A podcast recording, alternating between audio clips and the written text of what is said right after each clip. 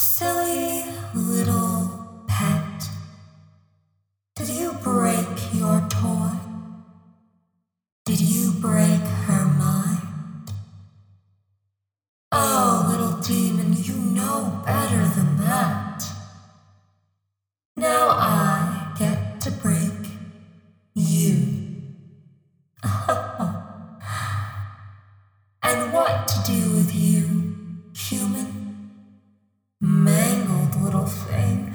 Oh, don't be afraid.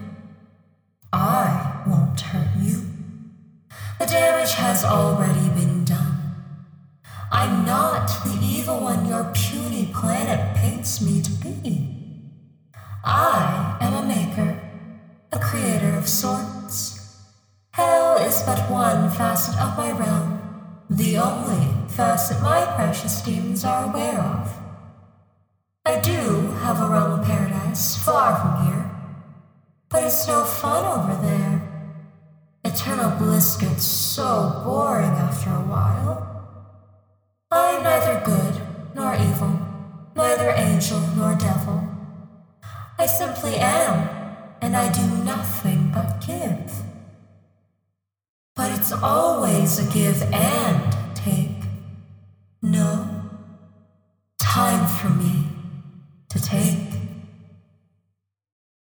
That's right.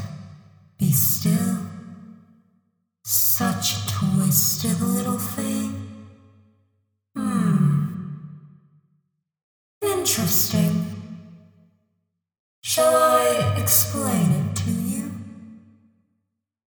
Oh, little one, as if you have a choice. I must say, you and your demon are a rather special case. No one has ever tried to attempt to destroy a bond in such a violent manner and succeeded. You're the first. You should feel special. Suicide is a mortal sin, you know. Your soul should be mine. But it seems your soul missing. No, you must understand, I don't have much use for an empty husk. I can make mindless drones if I so choose, but there's nothing there. It's the soul that feeds me, that keeps all of this alive.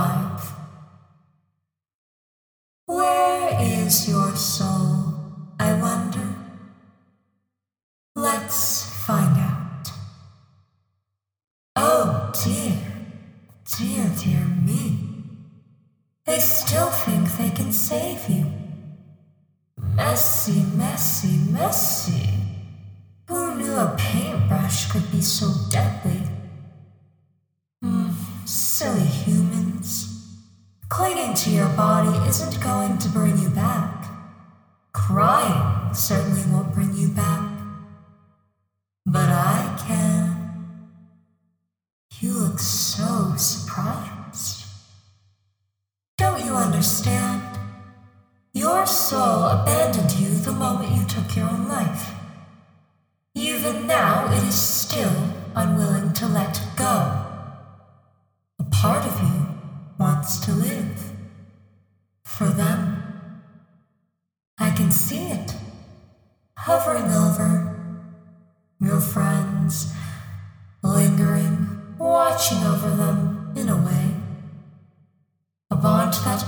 be severed even in death. It's annoying. You'll be back. You still belong to me. But I cannot reach the place where your soul lies, and your empty body is useless to me. Eventually, you will die. By your own hand, by someone else's. Perhaps a natural disaster. Or perhaps you will live on until your thread of life completely unravels. One day you will fall asleep and you will wake up here. Unfortunately, I cannot claim that time anymore. It seems that though love is what brought you here, love has come to save you and bring you home.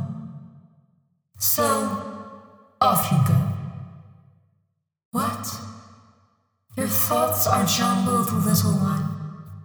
Unwind them for me. Oh.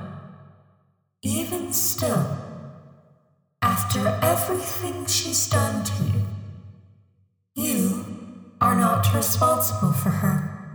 She was responsible for you. She failed you. Your contract was to give you a life of ease, comfort, Perhaps if you had come here with a soul, I may have forgiven her. Are you to blame? In some ways, yes. But you are empty now, and she is nothing of value on her own. What can I do with her? I must make an example of her, as I have with every failure. You destroyed each other, if you must think of it that way. you can't save everyone, little one. Believe me, I have tried. I lived among you once. Can you imagine the exhaustion with my omniscience? Watching you tear each other apart? Someone could approach you with all the answers in the world, and it would break you because not knowing helps you persist. Not knowing what's around the corner, what lies ahead keeps the mystery and keeps you trying. Keeps you alive. A burning curiosity. That often results in disaster. Of course, I sealed myself away. Is so much easier to look after than life. But life. There's so much more to life. For every fire you start, you wash away the ashes and try again. Until you can't. You've been burned over and over. It's time for you to rinse the ashes off. Go. I won't offer again. Who knows? Maybe you'll do some good, and maybe I won't have to torture you when you do return. Maybe. Look, just ahead. Do you see that door, little one? To your body, to your soul. Do not think of her any longer. You cannot look back now. Go on. We'll meet again. Hopefully not so